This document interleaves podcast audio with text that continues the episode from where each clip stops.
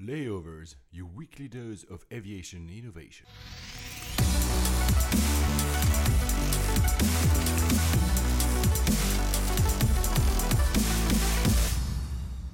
Hello, ladies and gentlemen. Welcome aboard from the flight deck. This is Paul Papadimitriou, and this is Alex Hunter.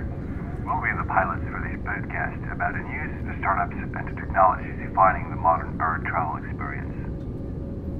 Our flight time today, an hour and 30 minutes, and we expect an on-time arrival.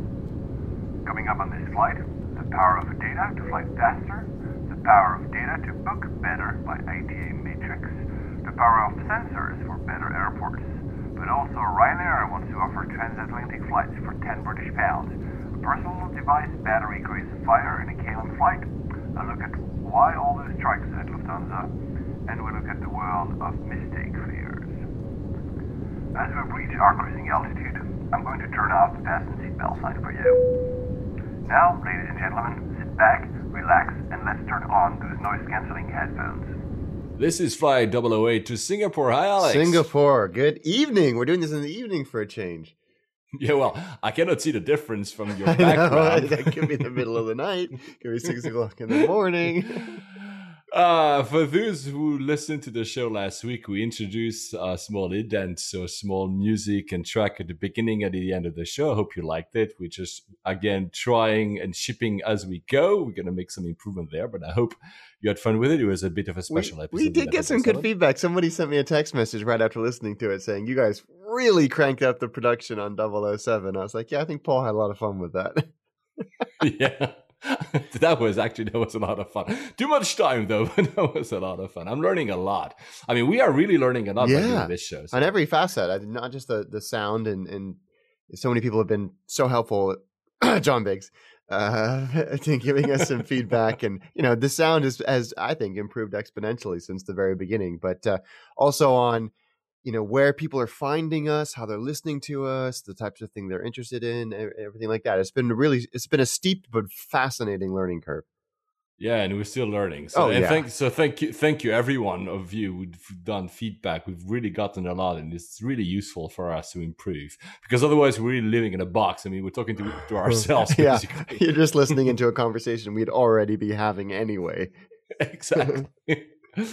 uh so news of the week. Uh first uh a white elephant, uh, a ghost airport. Go ahead. Yeah, so this is, I'm sure a lot of you have heard, maybe not specifically of, of this story, but about this airport, which is in Valencia and in, in Spain. And it was built in 2011. It's called Castellon Costa. Uh, it was built in 2011 for 150 million euros. And this was, uh, I think, is the classic definition of a boondoggle, launched without a single airline committed to fly to or from there. Not only that, so it, ne- it hasn't uh, ha- ha- ever hosted a commercial flight. In 2012, a large section of the runway had to be torn up because the measurements were wrong. My God. So pr- planes couldn't actually physically make the turns that they that were being requested of them. and uh, you know, we're not talking about laying a road here. A runway is an extraordinarily complex piece of engineering and, and not cheap. And then in 2013, it was revealed that if a plane landed there, it couldn't get fuel because the fuel oh stations had never been built.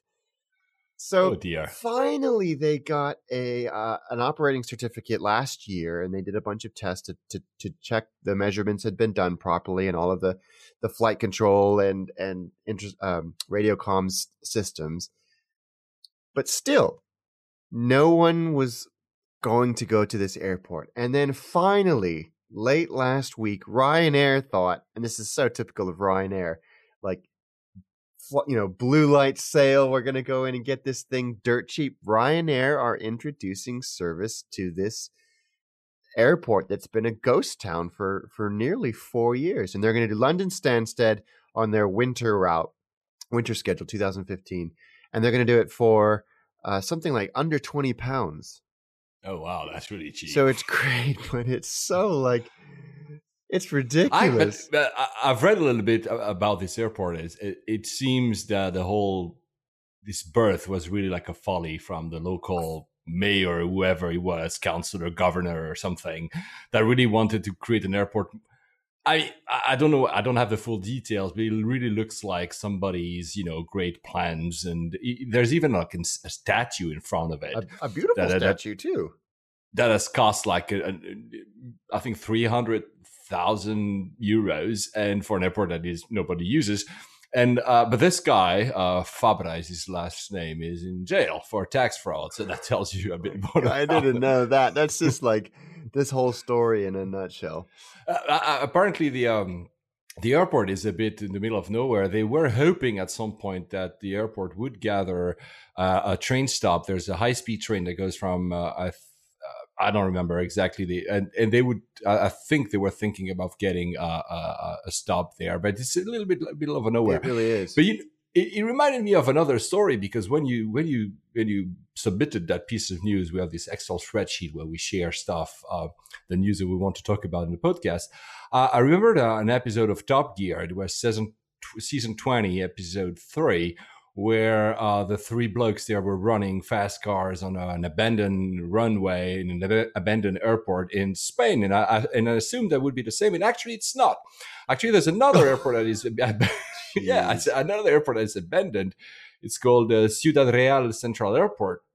It's not very far from Madrid, depending on what you call not very far from Madrid, anyway. But and it's it it has apparently cost this one, one billion. Oh my god! It has had some operational. Uh, so there were flights going there. Actually, in Ryanair flew there, flew to from Stansted to that other airport for six months in 2010, and then abandoned. Then Vueling stopped in 2011. Since then, I think there's like no one there, and they're looking for a buyer. So if you're interested to buy, buy a, a maybe we should airport, have a layovers airport that we all hang out at.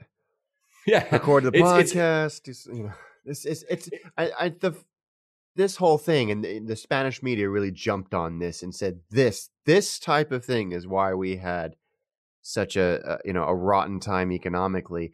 And the airport, I love this little nugget. The airport was was after some investigation found to have spent 26 million euros sponsoring local sports teams. this is what this, is why it comes back to that story of administration or somebody really wanted to make an airport not of, yeah, because of any they, economical sense, but just because it's absolutely it they they announced it was open shortly before regional elections. I think that's that, and that says so much, you know, right there. But uh, what uh, I'm glad it's get, I, getting some life. It's it's weird and unsettling to see an airport abandoned like that. I hope that they can make a go of it, and uh, you know, it's a it's a nice part of Spain. So uh, yeah, yeah, it is, and I hope that this time Ryanair commits for more than six months, yeah. like the, the other airport. But keeping on Ryanair, another piece of news at Ryanair, they actually finally going to do these transatlantic flights. Apparently, yes, right? yesterday their board approved this plan to finally offer Ryanair type services. It's it's unclear whether or not it will be under the the Ryanair brand or not, but they're looking at offering transatlantic services not before 2020. I hasten to add but they are looking to add add that type of service for between ten and fifteen dollars each way.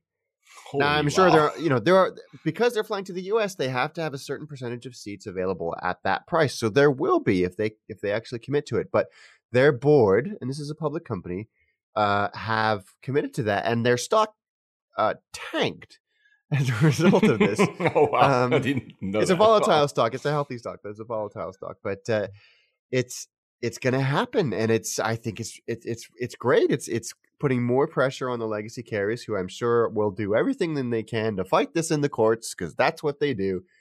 But uh, I, you know, it's it's fantastic, and they and this isn't just sort of one city to one city. They, when pressed, said that they their ambition is to have service between 12 to 14 cities in Europe and 12 to 14 cities in the US. That that's oh, not oh, wow. small.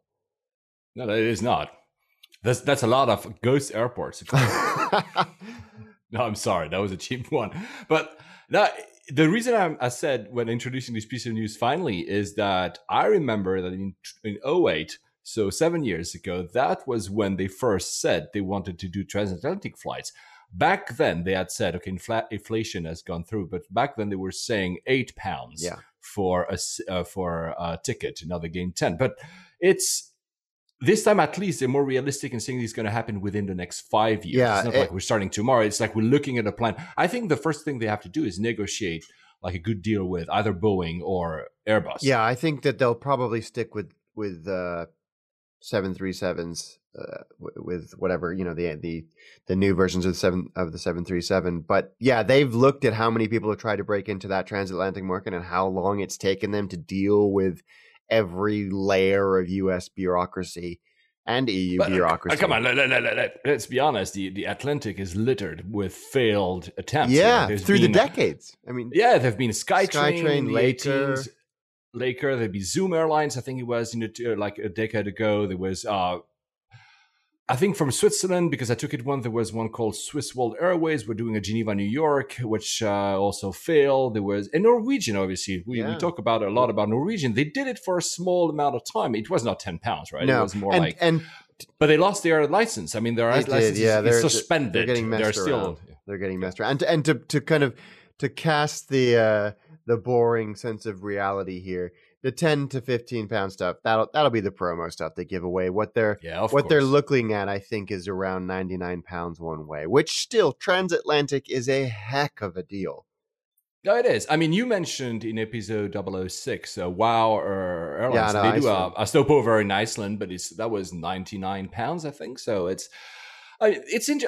I mean, I believe that if anyone can do it, probably Ryanair are are the ones to to succeed there. Yes, Uh, they have we'll- the we'll experience. They've got the they've got the economics behind them. They've got the the just the pure operational wherewithal to deal with it. So Yeah, because compared to all the failed attempts, the failed attempts were more mostly startups, meaning Yes. that there were people that might have experience in the airline industry, but they were like not having a huge company to back them up. well, Here, exactly. even even though if they go with that, probably they will go with a second different company. Maybe they'll keep the same brand or not. We're not sure, but they have the experience and actual experience in low cost airlines for like a long, long time. So they might actually crack that nut. Talking about which, uh, you've seen that they're abandoning their yellow color. I mean, they're toning yes, it down. Yeah, they're doing they, this um, sort of not rebrand. That's not the right word, but they're kind of moving the whole identity. Yeah, they're moving away a little bit from that really bright yellow that if you've ever guys taken a, a Ryanair flight is all over the place, or the bluish, which is already part of the brand, where like they really go and it's less aggressive. I don't know if it's that's the right Yeah, term. blue. definitely. It's more like so it's interesting. I mean, they, they, it's really. I mean, we both both Alex and I have been saying that in a few episodes. Uh, is you know they're really trying to push the brand a little bit, not higher. I don't know if that's the right term, but they're like they're looking at differentiation in products. They're looking at introducing classes, etc., cetera, etc. I think they've seen how well it's worked with EasyJet, elevating themselves above that that noise, and they they want they want a piece of it. I mean, they're no they're nobody's fool. Those guys, they they know exactly what they're doing. Now, now, just to mention about you low cost. I mean, you found an amazing, crazily price to go from I think it was London to Tokyo via Alitalia. The reason I mentioned that is that not only low cost airlines are going to deals, but apparently even like traditional airlines. That was amazing. How much was the price you found? It was something like two hundred and forty pounds Talk about a deal. round trip London Tokyo via Milan and I think I found it I'll tell you exactly how I found it I signed up to Kayak's uh, flight alerts which was basically tell me when anything interesting comes up it was very open ended yeah 292 pounds and 31p to go London to Narita return all taxes and fees included uh, it's it's a good time to be flying it's a very it good is. time and It is. irrespective of where you're on the spectrum of sort of quality uh, if, if it's okay to Yeah, use of that course. word i mean you know i'm i'm flying to hong kong in hong kong and singapore round trip on a very good airline cathay for less than 500 pounds which is two years ago not going to happen not going to Yeah, happen Not gonna. so happen, it's a not good time happen. oil prices i don't care what anybody says they are affecting the the, the ticket prices so hooray for Uh, the for the traveler I just want to mention because you were, we were talking about extremely low prices. When Cebu Pacific in the Philippines, an Oh, airline yes, based in the yes, Philippines, yes. they introduced their the long haul, and we're talking long haul. It's more than nine hours from Manila to uh, was it Abu Dhabi, I think, or Dubai? Dubai to to Dubai. Their launch price was four dollars per ticket. They're still around Okay. You still had to pay sixty dollars on charges, but it was four dollars, and it it was a promo price. That's exactly what you said earlier. Usually, you know, they push, but and they cram a lot of seats in the plane. Uh, I think I wrote a blog post back then about the number of seats they were able to cram in a single plane. But I mean, it's it's a good time to fly, especially for deals. I'm not saying that the quality and or comfort is always there, but for deals, it's great. Yeah. Talking about expanding the uh, the scope of an airline, so airlines are either expanding upscale. So we just mentioned Ryanair. They actually Ryanair is even thinking about introducing a second class, maybe in another brand, but we'll see that in the future.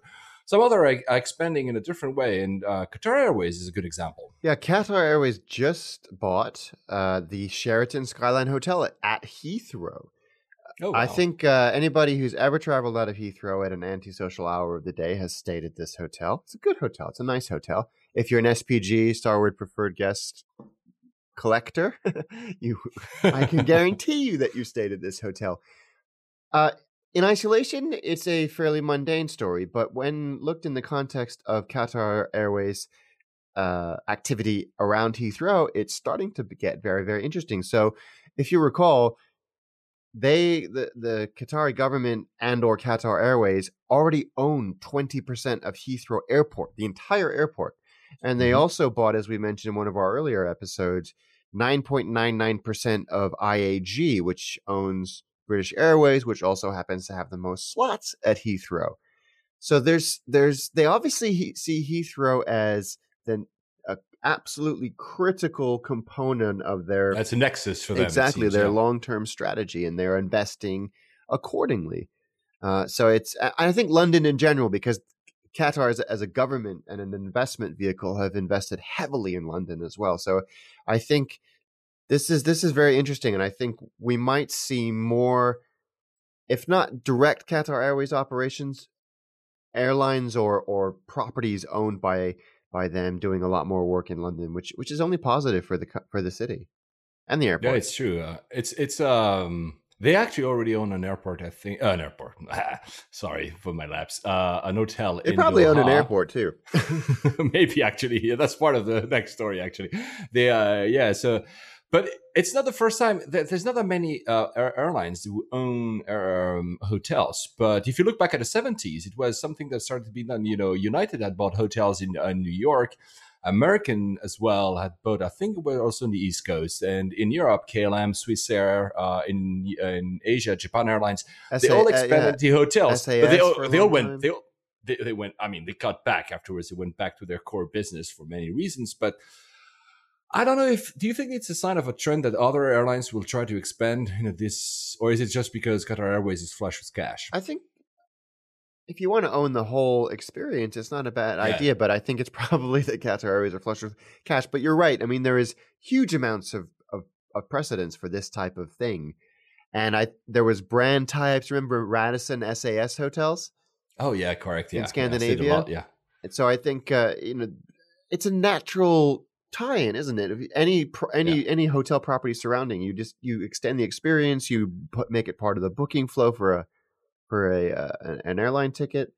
I don't know if the economics stack up. I would. It, it seems to suggest that unless you're going to go hardcore for the entire airline airport experience like these guys are, that may not work. But I, I don't know what they're. I want. Okay, tell you what we're going to do. We're going to get someone from Qatar Airways as a guest on this podcast and go. So, what are you doing?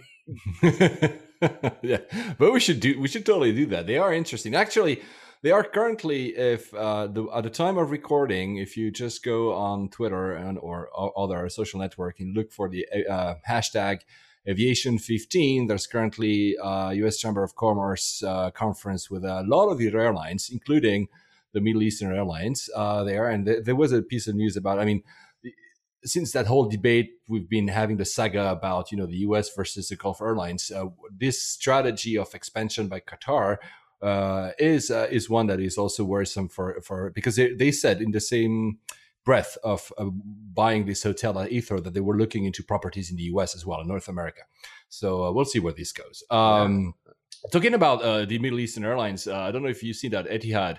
So Etihad is one that hasn't really publicly uh, debated a lot about that uh, the that, that, report that we mentioned on many many episodes, but they're going a lot of for advertising. They just uh, named Nicole Kidman as their brand ambassador. It's a very elegant ad. It's very very well done, and I think um, it was interesting that both Delta and Etihad launched new global advertising campaigns in the same week.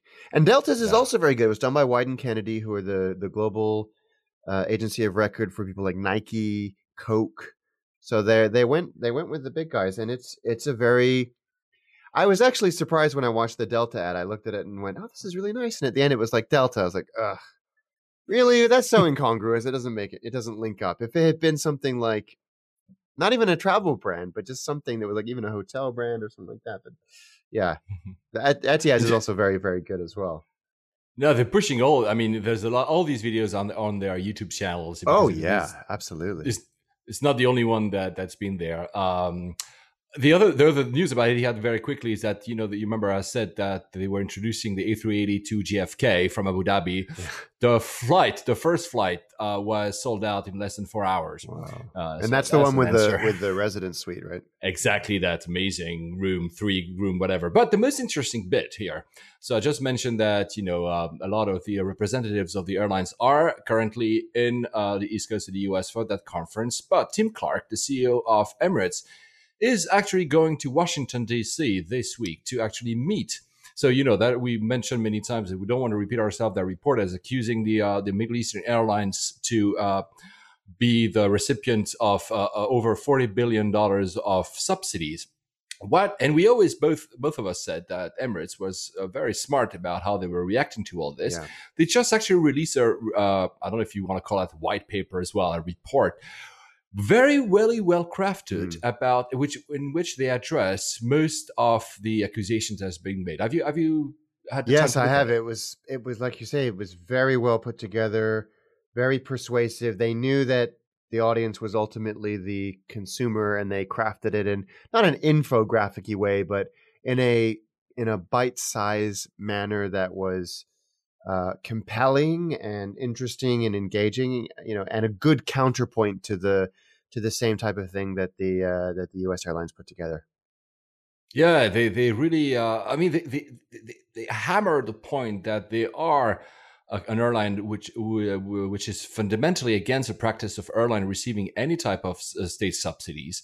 Uh, though they understand that it may take time for the practice to be eliminated in the whole industry, and then they go on going into because that's it's it's elegant at the same time it's ab- abra- abrasive obviously because they like uh, they take examples of Korean Air uh, getting subsidies obviously Lufthansa getting subsidies for some pension plans Austrian Airline etc etc I mean I, I will not go through all the the entire report but I really think it's it's well done. The the, the number that that really stood up there there are a lot there's not too many numbers. It's not as dry as a white paper. It's one I want don't want to call it. You're right it's more consumer oriented it said uh, the Star Alliance uh, which is the world's la- largest airline group. Uh, so 13 of the Star Alliance carriers, so it's a half of the members, have received subsidies in state aid totaling more than uh, 6.8 billion dollars. So that's a lot. it's a brilliant strategic move on their part because now the especially Delta have to look at their their partners uh, or anybody in the of the U.S. airlines and go,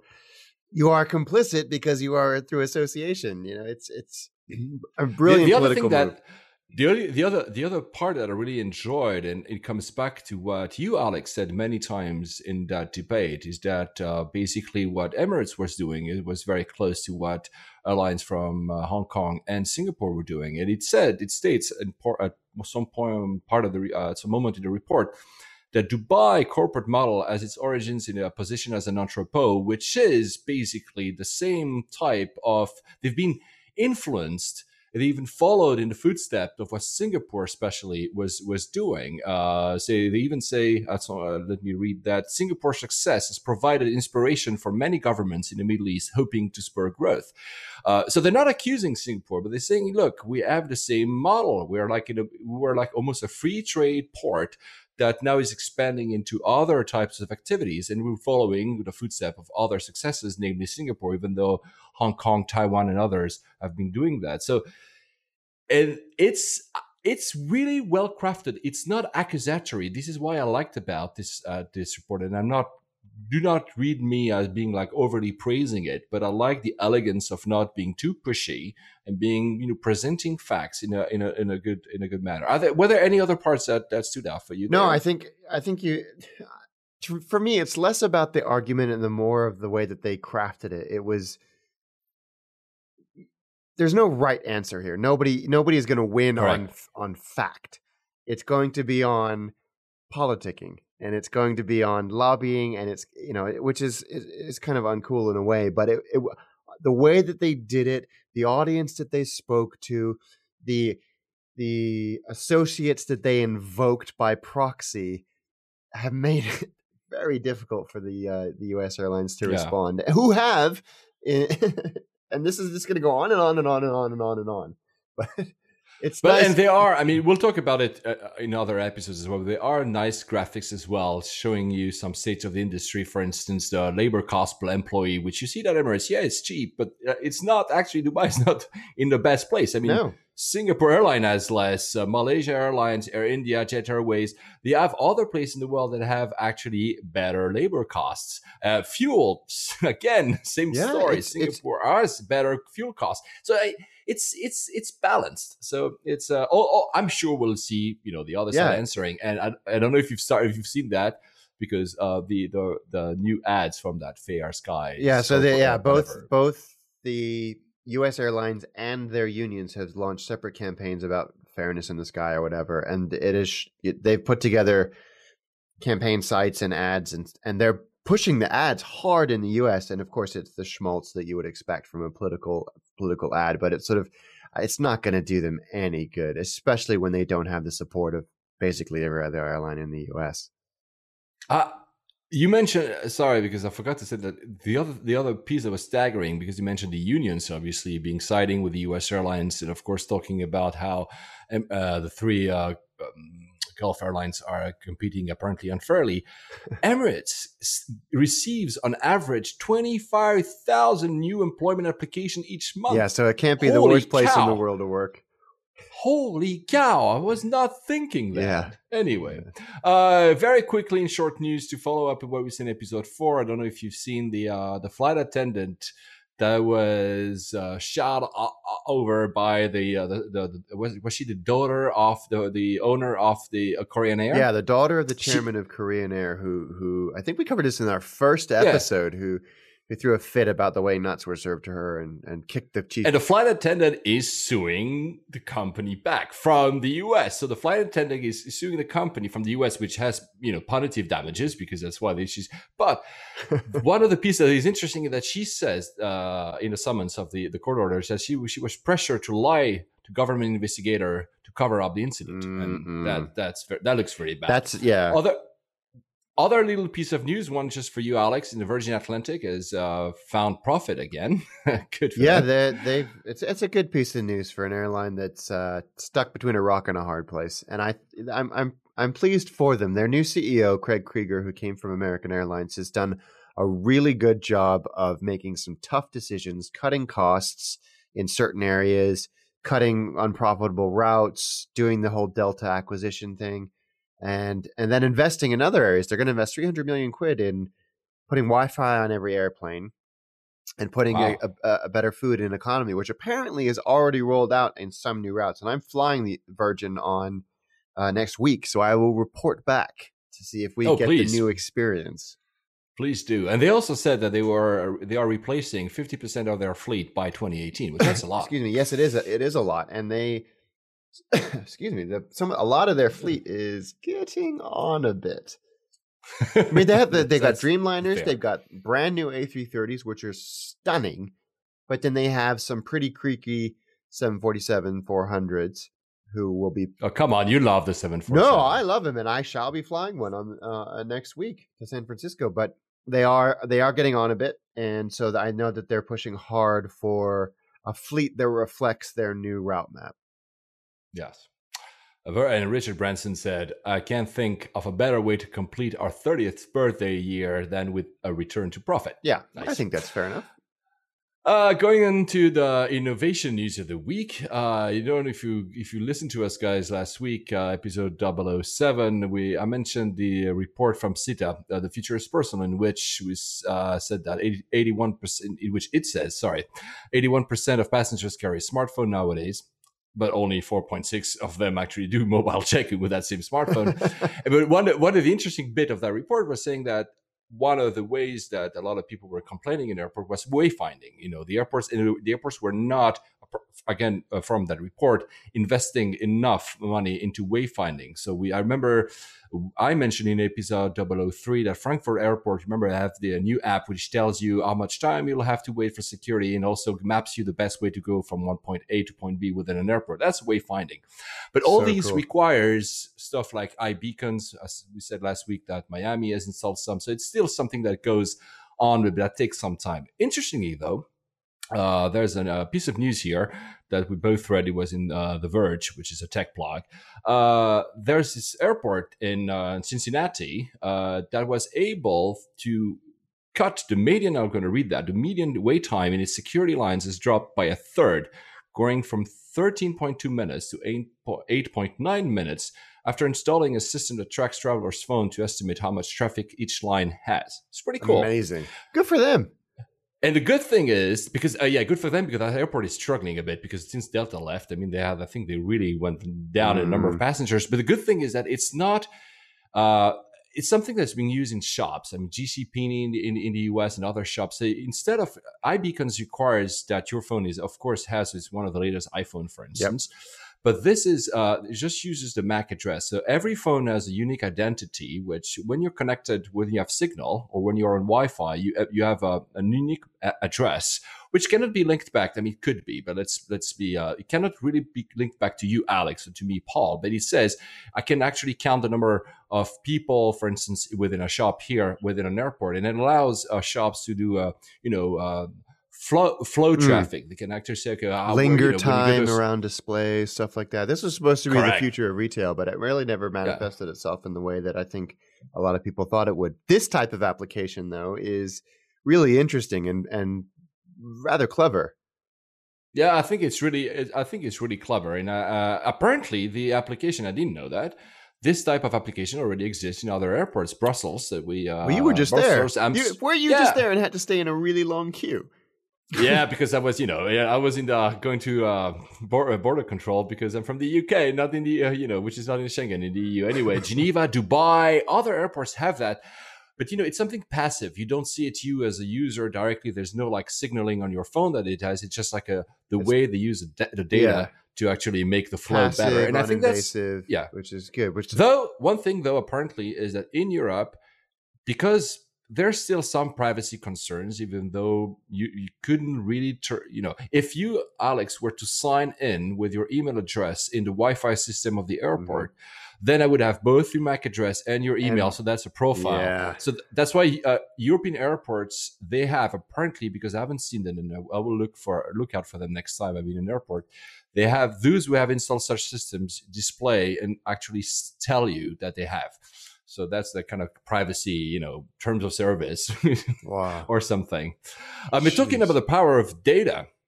You had a you you found a fascinating article. I I, right? I, I hasten to correct you. I did not find this. My father, oh, your dad, my your dad, father, correct, your dad, who is a, hi dad, who is an avid listener to this podcast and a, a career airline guy, uh, focusing on ops. He sends me like every time he reads an article that he finds interesting, he forwards it to the hey, maybe you could use this on the podcast. So uh, we really, really appreciate. It. Thank that. you so much. Yes, um, thank you so much. This one in particular was really interesting. So five thirty eight, who is uh, it's Nate Silver who has correctly predicted the outcome of every election in the U.S. for years now, including two the last two consecutive presidential elections. Thank God. Um, he, they have this this feature or analysis on their site, which is just simply called Which Flight Will Get You There Fastest? And they claim to have analyzed 6 million flights to figure out which airports, airlines, and most importantly, which routes are likely to get you between point A and point B the fastest. And what they've kind of the way that they've broken down the output of this is a wonderful interactive map that we'll post a link to on on the show notes, but also a league table, if you will, of airports and airlines based on how much Yeah. time they're going to add to your scheduled trip. The airports thing is fascinating. The usual offenders are there. Like it's done in shades of red, depending on how much time. And of course, all three New York. New York airports are the brightest of red with an average of And Chicago, obviously, as yeah, well. Very busy. Gosh, that's poor airport. That that's like tw- around the New York airports are adding like 23, 23 minutes to your scheduled journey. Incredibly, and this surprised the heck out of me. Los Angeles LAX on departure only a two minute on average addition to your scheduled flight. Really, Yeah, really incredible. They also did this with uh, and my my hometown airport or one of my 65 hometown airports, San Francisco. Wasn't great.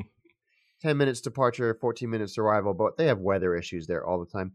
They also had a league table of the fastest airlines, which is each major airline ranked by the time it shaved off a typical flight relative to other airlines on the same route. This is only 12 months worth of data. And I was delighted to see Virgin America but at the top of the league table, Congrats. which is great, but it's, you know, they have a small fleet, not many routes, relatively easy to get that crown. What I, I was not surprised to see United and American at the bottom by a long stretch. That's just typical. I was very surprised to see Southwest in Oh, third yeah. to bottom. An airline who has prides themselves and whose entire model is based on turnaround time. They uh well, they they don't they're never going to make you late according to this, but they're not going to get you there ahead of schedule. So I guess that's not they're doing their job, I guess. if you th- th- that there's a fascinating part so th- there's these infographics and there are, there's a blog post attached to it when they, they go into the methodology how they found these numbers of the bureau of transportation data etc etc uh, and the bit about these uh, the routes and the comparison between airlines is fascinating because they actually in the methodology they use something to compare routes because they say that some uh, airlines are doing padding. So for the same route one airline is going to announce that it takes let's say an hour and 30 minutes and another airline would tell you it takes an hour and 40 minutes. So obviously the hour tells you it's an hour and 40 minutes might never be late or might be considered according to the official statistics of what is being late not late whereas the other one who was trying to get you there really in an hour and 30 minutes and then can be late will actually so they they they weigh that into calculation. I'll Good. put also the link because they are amazing stats. You can see that actually uh for for, for instance virgin america virgin america is actually in that the way that stat- stat- statistics sorry is doing actually better. In on-time percentage virgin america is even even better than they actually say they are if you take into account these way to calculate routes. United is doing worse. Yeah, so they're, they're really shooting themselves in the foot. Uh, the Frontier, for instance, is doing much better. It's it's very very interesting because that allows for a true comparison. It's true that, for instance, for us uh, leaving, we don't have that data, and I hope somebody comes with it in Europe. But it's true that leaving from Heathrow, some some flights, you know that the flight only takes you, let's say, an hour, but the announced schedule is an hour and forty Yes. minutes because they know that Heathrow is backed Absolutely. up, etc. So And they're looking So at block makes- time exactly at Heathrow. Somewhere like like Heathrow, it's just a nightmare. Yeah, so it's uh, I'll put the I'll put the link because it's a fascinating thing, and I really hope that somebody does that one day for Europe Yeah. or even just for the UK because that's really really well done. Anything else you wanted to add about No, other or- than that, 538's blog is just a wonderful collection of information is beautiful posts. There's just Oh, yeah. wonderful I agree. analysis and uh, just approaching big sets of data from an, a different angle than you might initially look at it. And what it made me think about, even though they said only for the US, imagine if we could have this aligned with then a pricing. When you book a flight, you would have all these statistics yeah. at the same time.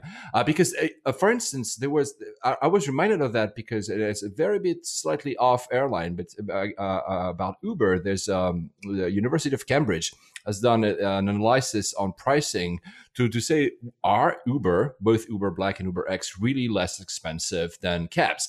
And they found that I think it was $35 was a breaker point, you know, Mhm. so uh, Uber is more expensive for, for routes below 35 and taxis are less expensive above. But the, the point is not that. The point was if you could merge these two things, having a price analysis with the delays, the best route analysis, that would be a heck of an app to, to get. And maybe and maybe you'd agree with me, the closest guys that could do that is Google, because Google Flights already yeah. gives you a lot of information. Uh, you remember when you use, I think you said that in a show that when you look for a flight, it will tell you, oh, on average, this yes. flight has an hour, half an hour delay. And so you, right? you if you're booking a tight-ish connection, that that data is critical. So what they introduced this week, I think it was. Uh, so we said, I think in 006, an episode of Flight 006, that Google Flight was out of beta, but now they're ramping up uh, slowly some other features, and they made uh, an agreement with uh, Route Happy. Uh, uh, it's a company. I'll, I'll, come to it a little bit because it's an interesting company, but more than just telling you uh, that uh, the the plane will be, for instance, thirty minutes late on uh, on average. Uh, this time they also include some amenities mm. in the flight, so they will tell you does it does that aircraft have seat power? Does it have Wi-Fi? What's the average leg room? Mm-hmm. This is pretty cool. And Route Happy provides other stuff. It provides the food. If there fresh food on flight, the seat type, uh, the IFE, the absence or uh, or not of IFE it's pretty cool to have all that in a single. That's what I mean. I, I, I don't think all of it, uh, maybe none of this is revolutionary by itself, but having in a single point of entry, Google Flights, being able to have all this data at a single point of entry is pretty cool. Don't you agree? I, it is. It is cool. Here's what I find so strange about Google Flights. You're you're right. They have all this great information about whether you have Wi-Fi, in-seat power, anything like that, but in many many instances they still don't tell you the model of the airplane. Yeah it's true. Uh, it's absolutely true which is strange because that's thank you because you just gave me a great way to introduce the second part of what i wanted to say.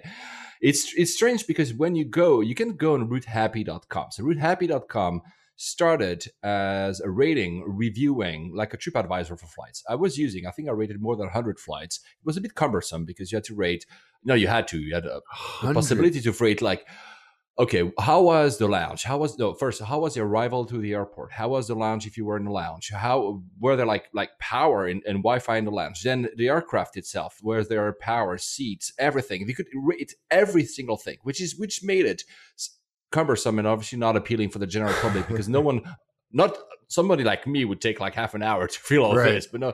So they, they stopped this and now they just relate on data and apis to get all this information. But when you go there and i took two examples for you alex. When you go there you can have these the data the, the, the type of aircraft. So i took in singapore is today the uh, our destination, uh, London, uh, Heathrow to Singapore, the happiness score, happiness is, oh, they consider the compute as uh, the best average of all these amenities. The best is uh, without the price. Let's be let's be clear here. Is Oman Air. Uh, you, you'd fly in a A330 300. Yep. You'll have a seat that is 30, you know, 34, and that's economy, 34 inch of uh, leg room the layout is 242. You have uh, in-flight entertainment. You have power and USB, and you have a good Wi-Fi. Though you have to pay for it. There's no information in the food. Then I took for you because you were so crazy about that flight going to Narita. so I took I took the one. It, it, it, has a layover, so I just took the second part of the layover from uh, Rome Fiumicino to Narita. The happiness factor there is much lower, six, still above five. There's a seven seven seven 200, yeah. so that's not a bad, but only 30, 30 inch of uh, legroom. The layout 343.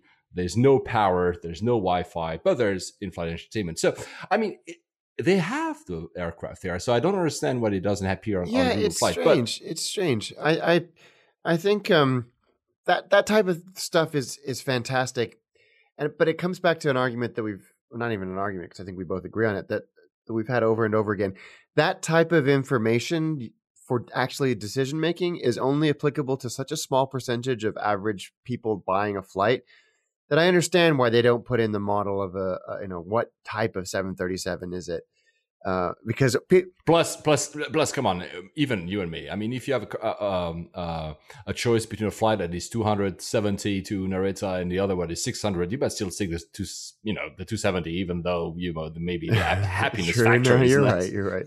I think that's true. Having flown oman air i will uh, also i've never done it but so yeah i i've flown them many times and they're fantastic. I was very impressed. Brand new airplanes great ife the business class is outstanding so, guys, if you want to test routehappy.com, yeah, you can great go. Site. You can such a good can, idea. You can you can also simply or if you already booked a flight you can also only check your you, you put your your uh, your airline in the flight number and they will tell you what you'll have it's that's, That's pretty cool. pretty well done that's pretty well done um still talking about the experience the passenger experience uh we uh, mentioned last week apple watch was our um, uh, app of the week was not an app it was a gadget of the week. Uh, we mentioned that jetblue was introducing uh, apple pay both via your iphone and or your future apple watch. I mean alex will have an apple watch for sure so you'll be able to pay at jetblue stuff.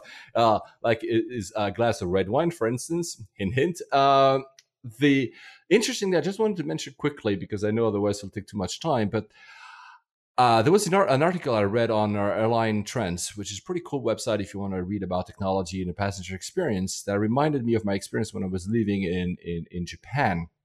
That though we're very excited about the use of of uh, you know Apple Pay and the Apple Watch and other stuff like that, there's actually um, in many countries in, in Asia, people sim- simply use uh, stored value cards, Yes. and the stored value cards are usually the ones that you would be your Oyster in London, which is your transportation card, or I mean, in, in New York, they don't have this. They don't have one actually because it's not a contactless store value, but the, there's one called the Smart Link, which is not for the subway but for the path system. So, and you would use this, that same same similar card in a plane. So you can use your Suica Pasmo, which where Suica was a card I was using when I was living in Tokyo, and I would take an ANA flight, and I'll be able to buy stuff with that same stored value flight. card in wow. flight.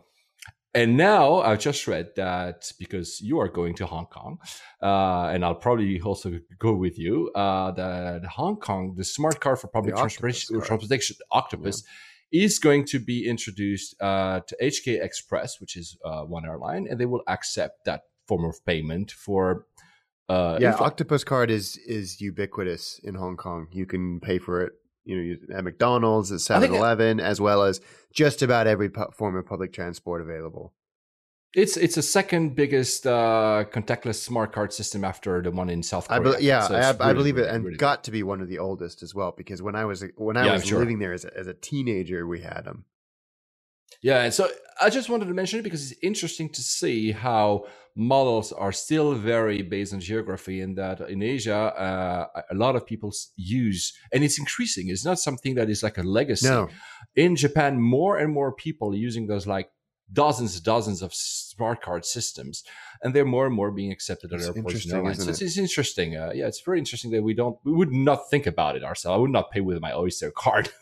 no. Anyway. No.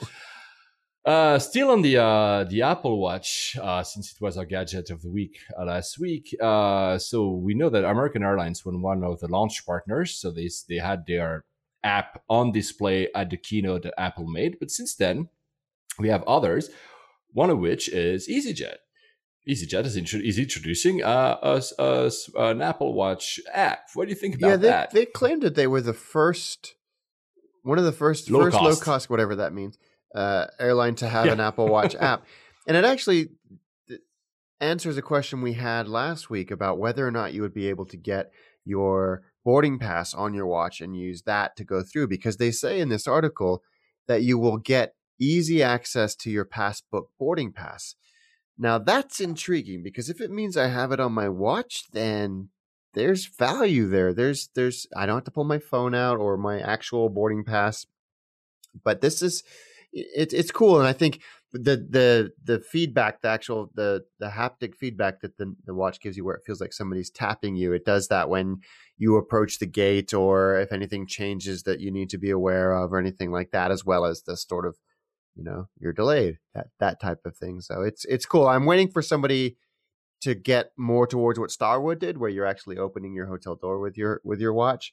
In terms of it, would, li- would you like to open the airplane? door with your watch? yeah, sure. If they let me fly it around for a while, that'd be great with my with my Apple Watch. But it's cool. it- it's nice, I, and I, I fly EasyJet a lot, so I'm interested to try this out when I inevitably, as you say, get an Apple Watch. There's one thing though that might, uh, particularly that you might uh, find interesting. I don't know if it's a gadget or not. There's uh, in in the app there will be also the local currency exchange rate and the weather at destinations. That's it's. I know it's not something fantastic, but have again something like it's you know it's a nice add-on to directly know what's occurring. Yeah, it's great. It's great. That pushing that type of information to something that's at a glanceable that you can acknowledge and then dismiss is is sensible. It's a sensible use of the platform.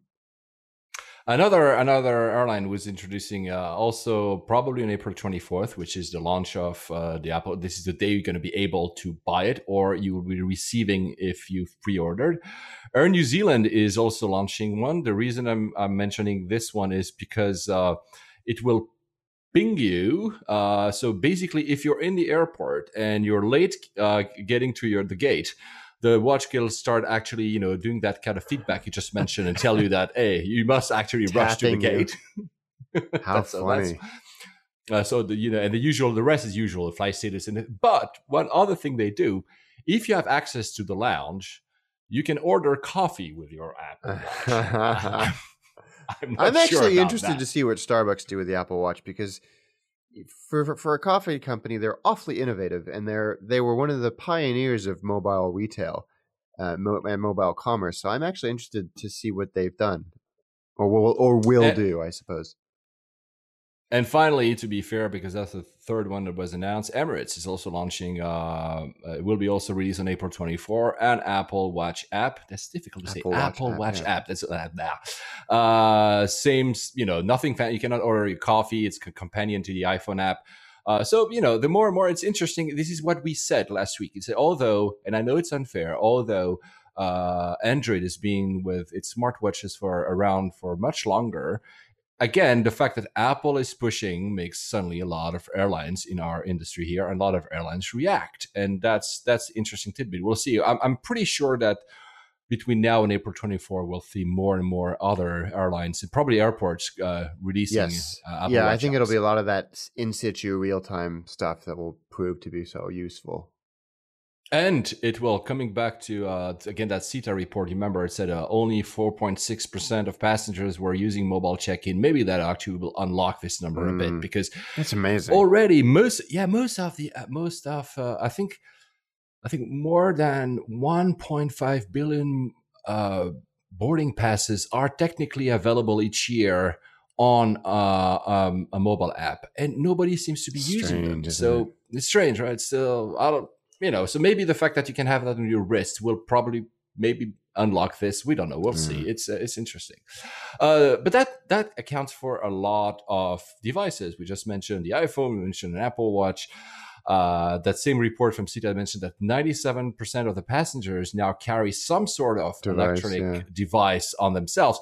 And there was a bit of a problem with a battery. There was an incident on a KLM flight two days ago uh, flight from Amsterdam to Bangkok where a the battery, the lithium ion battery of a passenger's phone, thankfully, in the cabin, caught fire. And what made this all the more dramatic is it was, of course, given the age that we live in, caught on this on smartphone and posted to YouTube and went viral of fairly heavy duty amounts of smoke emanating from this. Yeah, it's impressive actually. This yeah. overhead bin, and to KLM's credit, the crew dealt with it decisively and swiftly, and there was no harm, and the you know there was no injury or anything like that.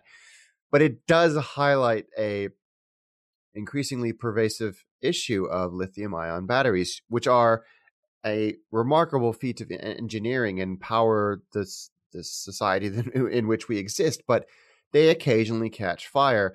And when they're sitting on your desk or even in your pocket, it sucks. But when they're in the cargo hold of an airplane, it can be devastating. And it actually the it's forbidden. Now, it is right? forbidden to have them in the car in the in the check luggage. Yeah, the car. It yeah, brought exactly. down yeah. in Dubai a, a, UPS 747 lithium ion batteries caught fire in the hold. Uh, the pilots wow. were overcome by smoke, and the plane crashed, killing both pilots.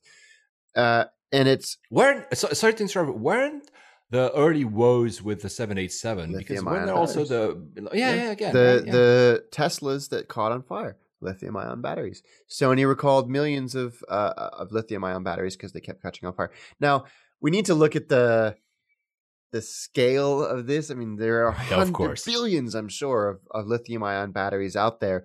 And again, in normal situations, if something goes wrong with them, if there's the um, the separation between the two uh, lithium ions actually erodes and they do catch fire, uh, in a normal circumstances, it's not a big deal. But on a plane, when you can't get to the source of the fire because it's in the cargo hold, it's really dangerous. So I'm I'm interested to see if this reignite. Sorry. Right, yeah, if it reignites an already kind of uh, debate that's at the forefront because of the 787. Yeah, it's. uh I mean, if you read uh, uh, uh when you when you submitted a piece of news, I just looked at some rules of you know the passenger rules of what you could board and not in a few airlines. Obviously, I took a I took a look at KLM, so you're not supposed to put any of these batteries in uh, in cargo, so in your checked-in baggage, which obviously is maybe sometimes hard for the airline to actually uh, survey. But they say something, and I want to ask you if you do it. They say if you have a spare battery within in in the cabin with you, you're supposed to have it packed in the original packaging. Uh, and if you no longer have this packaging, you must cover the battery contact points with tape to insulate them and pack each battery in a separate no. And anybody bag. who says they do do that is a liar. Is a is liar. It, exactly. That's that's the issue. Yeah, and I think you know you have your phone on you, but I don't know about you, but I have one of those portable recharging batteries that you yeah, plug correct, your, your yeah. phone or your iPad into same thing, and those are more, even more prone to, to, to issues like that. So I don't know what I the solution ca- is. Ca- Cathay, Cathay uh, policy is interesting because Cathay actually does uh, a tiered policy depending on the on the amount of wattage, wattage so the amount of power to make it simpler you that your battery has. So and, and they limit but still, you'll, but no one's know, gonna. Up, who knows what their wattage is? I mean, that that's a thing. Nobody at security has ever asked me. I also carry one of these, actually, sometimes even two of these batteries to recharge my phone, iPad, etc. Nobody has ever asked me what those were, uh, and they never actually even looked at the, you know, it. So you know. The only thing I know is that it's true that they are. Uh, I've tried sending a battery like that. It was in its original packaging. I tried sending it uh, as a gift to hmm. someone, mm and uh, DHL, I think it was, and I'm not finger pointing here, uh, refused because it said that you know the airline might just like say no because it's in the, in the cargo and then all etc. etc. What you just it's, so I mean we don't know. I, nobody has come up with an alternate. Uh, I mean, on a large scale, something to replace. No, no, no. Yet. Uh, it's it's it's. Well, I mean, we wish. It's alarming. It'll be interesting to see you know what safety measures they put in place if they start to get more stringent about that type of thing i don't i don't know but it's it was quite alarming footage to see and thankfully everything ended safely and and, and happily uh, very quickly, uh, you saw something uh, that is pretty cool. I've done it with about a Spitfire. Yes, submitted to. Uh, by our good friend Greg Annandale, uh, who is um, at Greg underscore a on on Twitter who is a, a fellow ultra traveler and a, and a, very talented photographer and a total aviation nut like the rest of us. He sent us this link to an interactive Spitfire where you have a kind of 3D cockpit that you can look all around 360 degrees and every single instrument and switch and lever and dial is annotated so you just click on it and it tells you exactly what it does and what it's supposed to do and how it works and it's just you get lost in this thing it's so immersive so interesting. Yeah, it's really cool. I'll put the link. It's really cool. Another visualization like this that Gen Kanai from a good friend from Tokyo works in Mozilla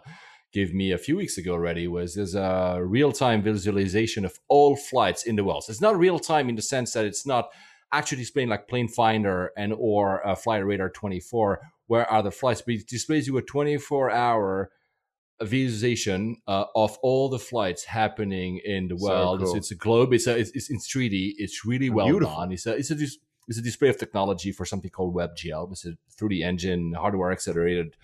But it's really cool. So you should. And talking about Plane Finder and Flight Radar 24, I'll let you do that. Thanks. so there is there is a trend. Uh, I mean, it's been going on for years, but recently there's been a lot of them of pilots going up for whatever reason. This one is described as an intrepid pilot. And he went on a flight and sketched out a gigantic penis that covered most of oh Florida. uh, which obviously, to someone looking at an airplane, you're never going to see it. But when you go on Flight Radar 24 or FlightAware or somewhere like that, it's very, very obvious what he's doing. And uh, people are being paid a hundred dollars an hour to do this, and then you know the images get sent around. But it, it's quite. I think it's it, a. It's very funny, but b. It's quite a test of airmanship to be able to do that. I think they have to do quite a lot of planning. Uh, it's correct. I have no words, but it's correct. Absolutely. I, I, was trying to find there was uh, there have been has been any other occurrences or something like that. Something trying to draw anything in the sky, but I yeah. Well, remember that? So if any of yes, you, yes, yes. There was the wonderful seven eight seven test flight where they wrote seven eight seven. Oh yeah, yeah, that's true. Sorry, that was a great right. one. It reminds me of a friend of mine, it's totally unrelated, but a friend of mine in Tokyo called Joseph Tame runs marathons and runs like very long distances. And he keeps doing this, what he calls the art of running. So he uses GPS oh, co- coordinates. Cool. And I think it was Runkeeper. And he's done the Apple logo, he's done a Hello Kitty. I think the Hello Kitty was something like 45 kilometers around Tokyo to draw it. The Apple logo was 21 or something. Anyway, it's wow. pretty but I'm not sure that you can do that a lot in planes because there's more, way more regulations about where you, where you can actually go with your plane. But I mean, it's fun. Maybe we'll see. Maybe this this Intrepid uh, will uh, create a lot of copycats and other people inspired by his, his uh, antics. There's an alarming amount of sky penises out there in, in the last 10 years. Be warned. Goodness. Uh, we uh, both Alex and I are a bit uh, obsessed with the app of the week. We mentioned it, I think, in every single episode until then. So we just, just let's let's go with it. That's ITA. Alex, the ITA Matrix. What is ITA? So? ITA is a software company that is a big component of the fare booking architecture. It exists so much below the the usual products that we're exposed to, and actually interfaces directly with airline inventory systems to uh, allow that communication between the front end systems and services like Kayak and Google Flight Search that we use and the actual airlines themselves. It was built by some uh, MIT scientists. It's been around for years. It was bought, ITA as a company was bought by Google uh, about five or six years ago. And the Matrix airfare search has been around as a product for years, but it's one of those things that's quite esoteric. It's quite uh, technical and and has never really been the the bastion of the consumer. It's but it, the people that do use it religiously are the people that have turned the art of frequent flyer miles into a science. Yeah, correct. Because it is easily the most publicly available, the most powerful publicly available flight to- search tool by orders of magnitude. What you can do with this thing is staggering. Now, I don't know about you, Paul, but I have really only begun to scratch the surface of what this this technology yeah, can do. Yeah, I mean, um, it's same here. I mean, I, we should mention, and I know you mentioned it in our early episodes, you cannot book a flight. Yes, that's a huge. You only caveat. can find the r- route, and then you still have to either go and try to replicate that on another website, airline website, or even call the airline because some of the routes, honestly, that's my main issue, is that I've played with it, and like you probably haven't even started touching the surface of what I can actually do with it. But then I found these amazing routes, and I cannot replicate them anywhere. And I have to try to call the airline and say, okay, can you do this and this and this? And the person on the other end is like, this guy must be nuts. Yeah. Why does he want to do that? But that's the only maybe caveat, though. I would say maybe also someone like you and me were going into crazy routes that nobody does anyways. Yeah, but I'll, I'll give you an example of of why this is so Please. good because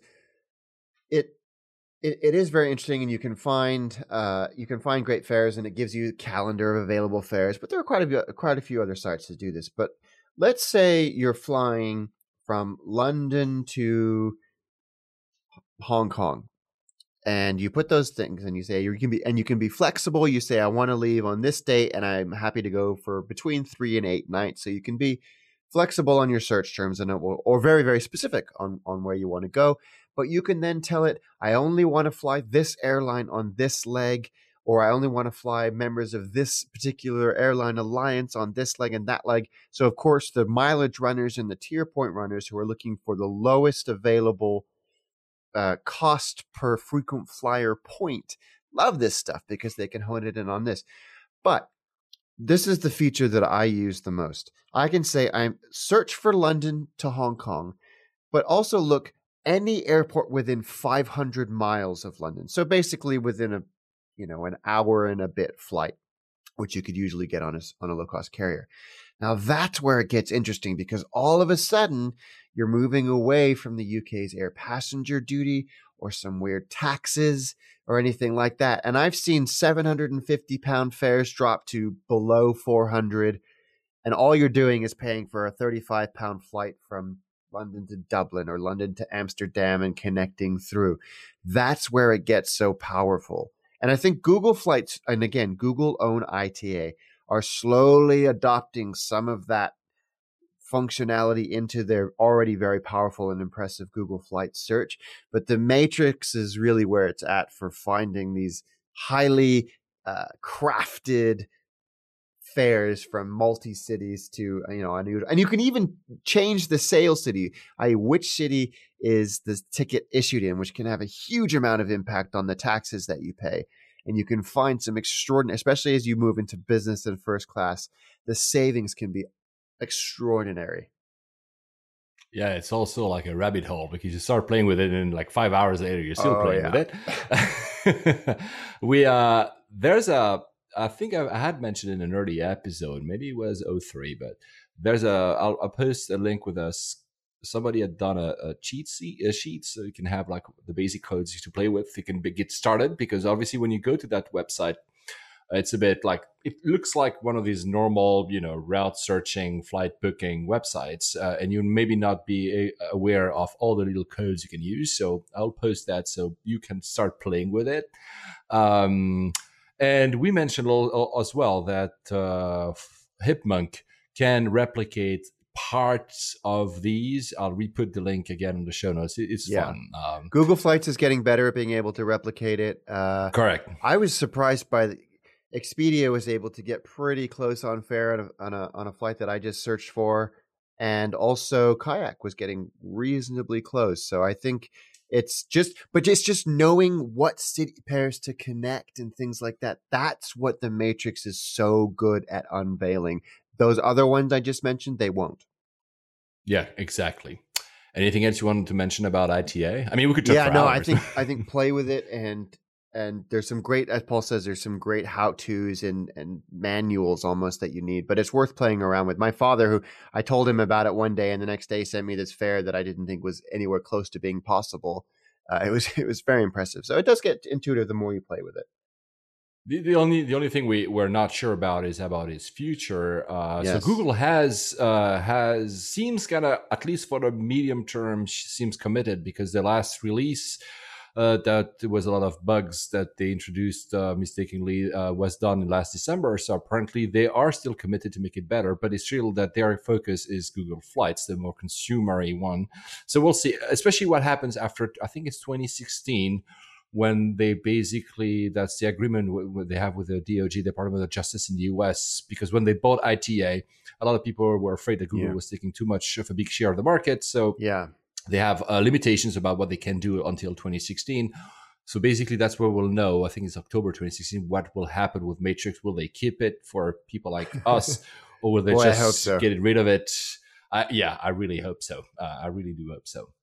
Uh, moving on to the topic of the week, uh, a, a, brief view. Uh, so it's just, if, for those who are hearing us and those simply were um, looking at what happen, happens in, in civil aviation you've seen that this huge thing with uh, low cost carriers on one side and obviously the new type of carriers like the Gulf Airlines. So for once, we're not going to talk about the Gulf Airlines. We want to talk a little bit about the low cost and to exemplify that struggle that a lot of, of airlines, traditional airlines as we call it, have. Uh, I want to take a quick look at how Lufthansa is dealing with it. It's a very good example. Of Lufthansa, premium brand in Europe, premium company, very also very effective. It's very well seen, and, and uh, the brand is very well respected. Management is respected, and still they have a lot of hot of issues to try to, you know, deal with all the low costs that are hitting their yeah. market. And I, I, think their story is interesting. I mean, others are doing that. They will come to like Air France KLM, you know, with Transavia and others. I mean, they all do trying to find a way to compete with low cost. But I think Lufthansa is. Do you want to say anything, or do you want me to go a little bit to the? Yeah, story? no, go for it. I, I think know. this is going to be really interesting. Yeah, the the I, so the IATA just to start the IATA as uh, as forecasted, there's a, there will be growth, which is pretty healthy uh, in the airline industry in Europe uh, in uh, 2015, slightly higher than the the expected growth of GDP. So meaning that it should be okay. But that's interesting. Most of the growth should happen uh, in uh, the west, in eastern part of Europe. So which is a part which is a better market for low cost yeah. airlines. That's where you see the struggle. I mean, the market is more and more appealing for low cost structures. So Lufthansa, uh, we mentioned that earlier, uh, had a lot of strikes last year because they're trying to renegotiate all the deals. They've with got one going on right now. Yes, exactly. And the reason why is because what they decided to do, in a nutshell, I'm going to take a lot of shortcuts and cutting, corners for the sake of time. They decided to say, okay, we'll get, stay with a premium product, Lufthansa, that will be the brand. Those flights, especially for long, uh, uh, long haul, will fly from uh, Munich and Frankfurt, and that's about it. A little bit from Düsseldorf. Basically, these two airports will be our core product, the premium product, the, the product you've been getting to getting to know. Then they started, and that's already uh, kind of uh, um, more than ten years ago. They introduced a low, a first attempt at low cost, which was called, still called German, Germanwings. wings. A German wing, so they were trying to do low cost. Uh, to make it short, they it was slightly better. They got twenty percent less cost than the traditional Lufthansa. This is basically what the industry agrees on but it wasn't enough. They, and they did a second attempt, or they're currently doing a second attempt, which is called Eurowings. Uh, if you've ever flown Lufthansa, you might have seen before October 20, um, 2014 uh, an airline called Lufthansa Regional. So it was the small for the small, very short haul flights from Lufthansa. This has been transformed into Eurowings, which is now a low cost structure. And this is the brand that will take over all the rest that Lufthansa Premium, to make the difference mm. here, will not cater for. And this, the price structure here is 40% less than uh, Lufthansa. And obviously, this is why they're trying to offload a lot, of course, of the flights, but also to hire people uh, with different pension plans, different rates of, of salaries. Uh, they were in renegotiate. So they just, just did a, re- a deal with uh, pilots at Eurowings, I think, for five years. So that side is seems to be working, although it's starting. But the side of premium is the, is the reason why we still have a lot of um, a lot of stri- uh, the, the, current strikes, uh, for instance. So it's really big. Basically, what they're doing is that Lufthansa will have two systems. It's a hub and a network carrier. The, there's one, on one side a high quality product, uh, and on the other side an, a very point to point low cost product. And this is, I think, the way that most traditional airlines are looking to do in in, in Europe, at least. Yeah, I do, and I think it's interesting because it's a model that has been replicated with quite a lot of success elsewhere. Like you look at Cathay and Dragonair. Dragonair is it's, they're not a, a low cost, but they're a regional, wholly owned subsidiary going into markets that doesn't make someone that doesn't make sense for an airline like Cathay, who have a long haul oriented fleet, a, a, premium product available, and Dragonair gives them that a- access to the to the rest of their their home region, and it works fantastically well for them. I think it took them quite a while to kind of, and let, us be clear, Dragonair started as an independent company and slowly was sort of bought in, in piecemeal until it was 100% owned by Cathay by 2005.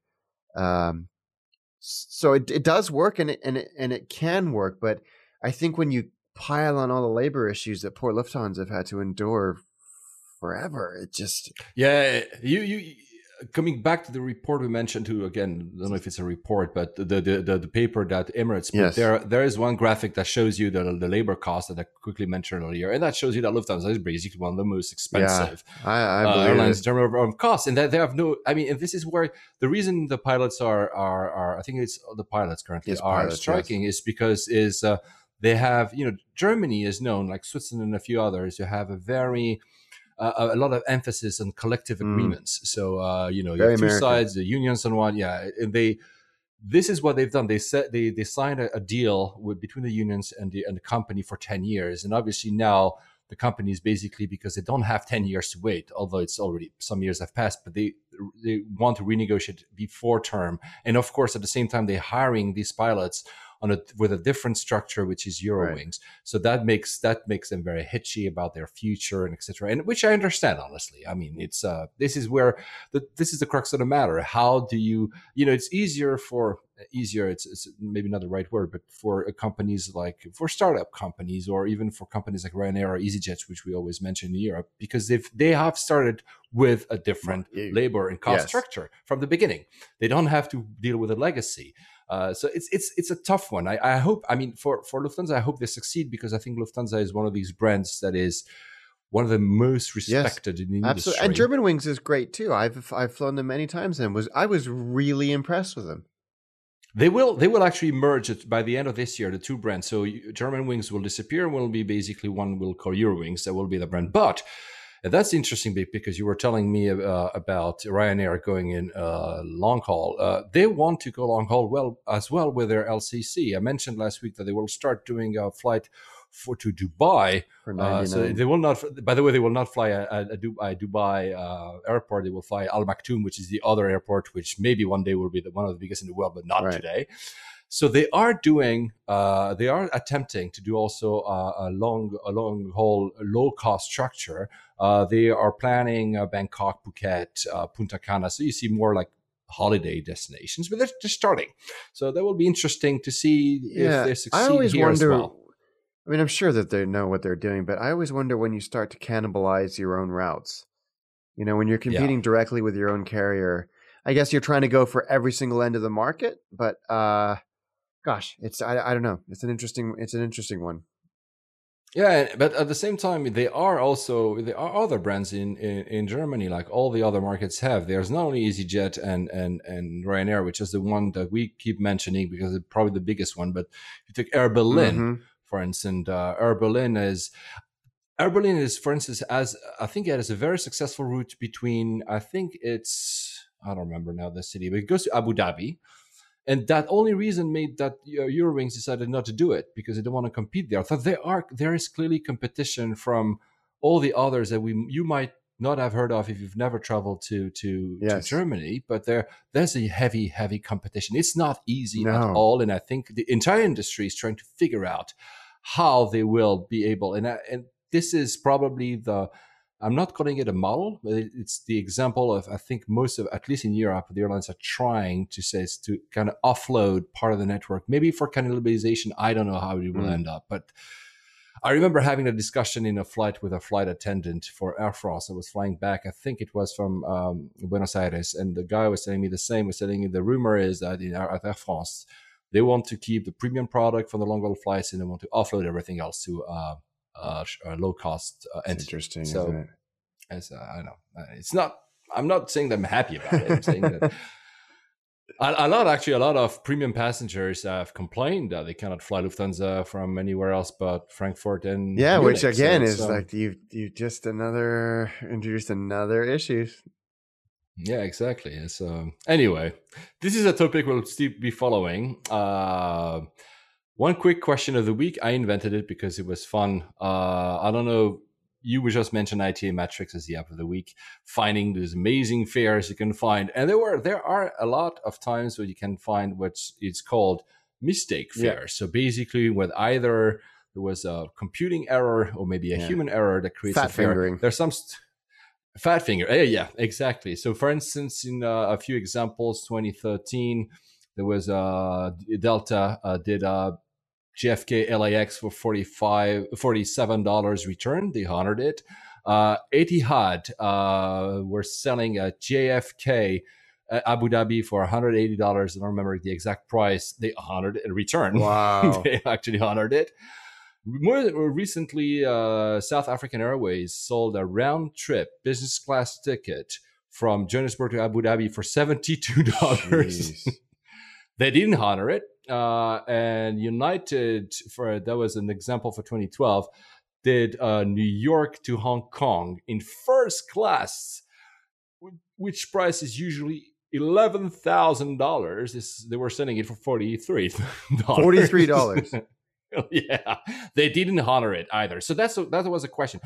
Is there should airlines honor is there anything that you can do? If you find one of the mistake flight do you think they will be honored? What is your do you have any yeah, take we, on this uh, alex? we, because of the way reservation systems used to be built once you put a fare out there you had up to six hours before you could change it. And of course this was legacy architecture but, but in the time of the internet. So six hours is basically 45 days on the internet. And so people jumped all over them.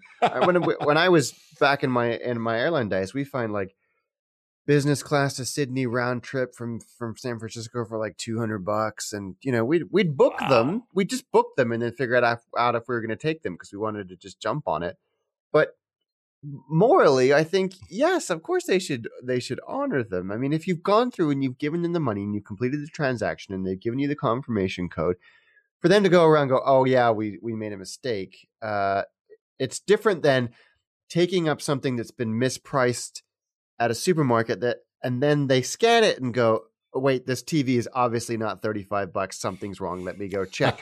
you've paid the money. You've walked out of the store with the TV. It's like them knocking on your door saying, we need that TV back or you need to give us an, a, another $500. Actually, so in the case of the, the example of South African, South African decided not to honor the tickets that uh, $72 round trip business class, but they they refunded there were more than 600 people who actually had bought that flight and they said they were not obligated to provide services for compensation that is erroneously published oh, and commercially unfeasible. uh, i mean i then again i understand that. I mean there are some stuff uh, i mean some like i said earlier some airlines do because they're gracefully understand that they do it but it's true that the the the era they're like a whole industry. There you, you, can find of course there's FlyerTalk which is a very famous yeah. forum but then you have all the all these deals websites when you, the people seem to be just looking yeah, for that. They look for anomalies. They write software to look for you know greater than. But the thing is, drops. nowadays with with with social media, it means that something that you maybe you Alex might have found back ten years ago, and you have told a few friends, now goes like viral in like in the next five minutes. Like half of the planet wants to buy that. So that was the the example that made me think about it was United sold uh, mistakenly sold a, a first class fare uh, very cheaply. There were it was a first class transatlantic ticket for fifty one dollar. That was in February, so very early, and they ended up not honoring. And the what it what it surfaced is that the Department of Transportation (DOT) in the U.S. is actually very stringent. It says he's actually agreeing with you, Alex. He said, okay, if you sell something, you cannot just now renege and say, oh, oh, by the way, now it's more expensive. Yeah. So they say, yeah, they, they, are, they have this stance. But in that case, they didn't side with the airline because that's interesting because in order to find that fare, you had to go to, and that's the ITA Matrix story, you had to go to, I think it was a Danish website of United, book from there, do a translation. So the DOT said, okay, this was a fare that was not publicized uh, for American ah. customers, thus we're not defending American customers.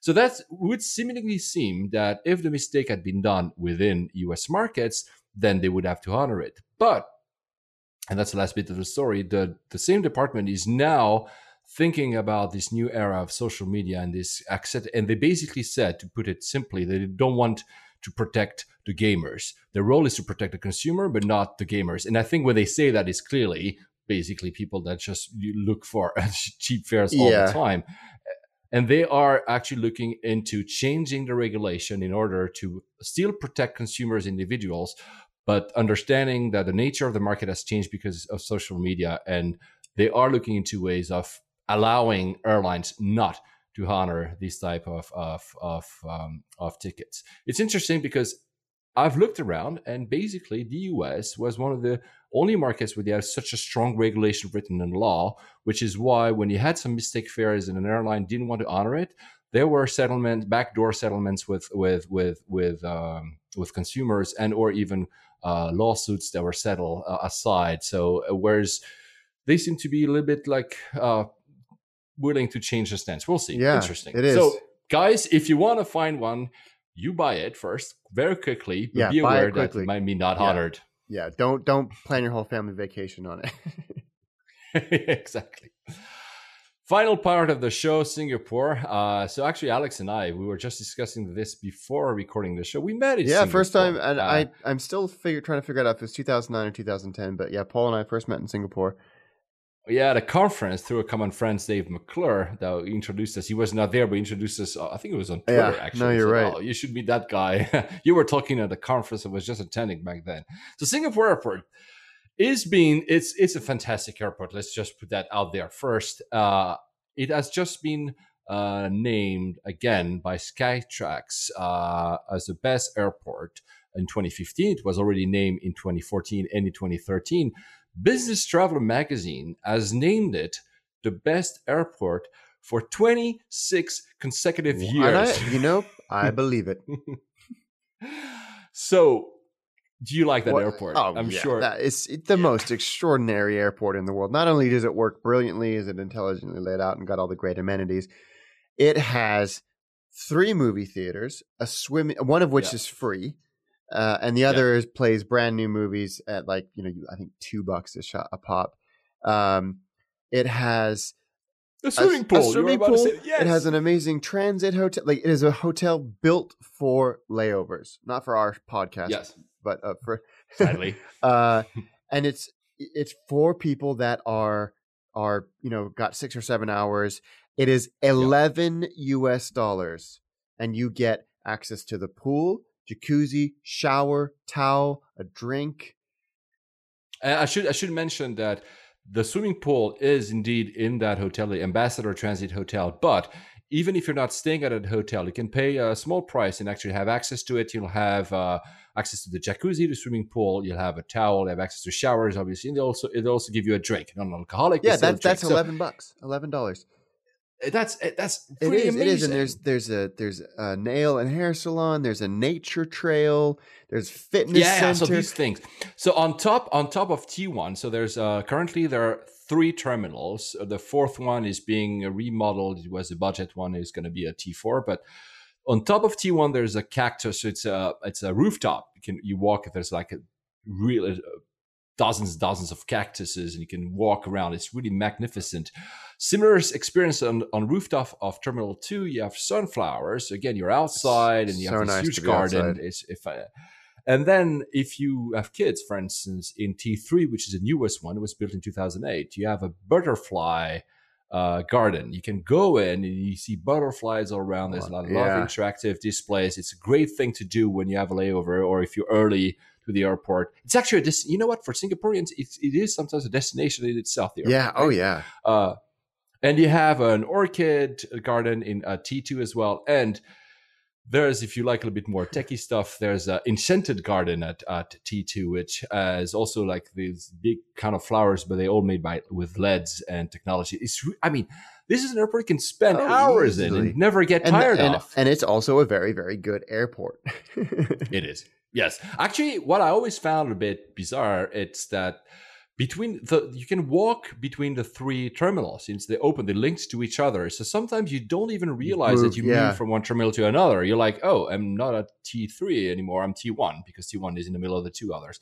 And uh, so it makes it for a pretty cool experience. The t- terminal 3 is probably the most breathtaking because there's this uh, green wall. I don't know if you've Yeah. seen it. I don't know if you've been to which is this 10,000 plants on a big wall, which is, I think, 300 meters long and 14 meters high, which is really magnificent. It looks like it's really breathtaking to see. It, uh, and there's a huge amount of daylight, which, let's be honest, T1 doesn't have because T1 is the oldest one. It's not really that amazing. But uh, another thing I wanted to mention is that there's a T3 they've done, and I don't know if you tried it, the the slide. four, yeah, the seen it? four story tall slide. Are you kidding? so even if you buy for, I mean, you can simply go there and buy a ride, but if you buy for ten uh, Singaporean dollars worth of merchandise and a single ticket uh, in the duty free shops, you can have you can redeem uh, a, ride at that, Which uh, is totally worth it. yes, you can. You know what? I thought about you when I read that. I think you cannot do more than ten Oh, rides that's just ridiculous. uh, per day because otherwise, some people are getting addicted to it. Oh, that's so cool. Yeah, I love that airport. Uh, one and if really you don't like any of this stuff, uh, and I've done it once. Uh, I was on a layovers for a few hours. I didn't want to sleep. I didn't. I, I had done all this stuff. I mean, I, you know, some people call me blasé, but they, you can have free city tours. Yeah, if you're there for more than So- four hours. Yeah, you can just go to a booth and you can they take you in a bus and you go and you do a little tour of Singapore because the airport is not very far from the city. So uh, it's Yeah. pretty cool. I mean, it's really and it's Yeah, free. It's, totally basically free. the per- I perfect mean, airport. Which, by the way, uh, talking about free, so Wi-Fi is free. Wi-Fi is actually free citywide in Singapore. You have wireless at SG. You just find that thing, and you'll you on your Wi-Fi settings, and it'll send it will send you a, a text back and with a code, and then you have 24 hour access to free Wi-Fi. I mean, it's just the city is just you know. For, for, I mean, most people who have never been there have maybe the bad image about what Singapore is. Singapore is really a very well thought out city, and the airport represents that.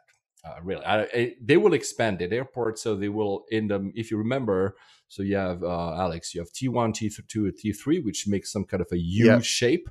Right in the middle, they're building something called a Jewel, which will be some kind of uh, huge shopping Yeah, center, transit link area. everything together.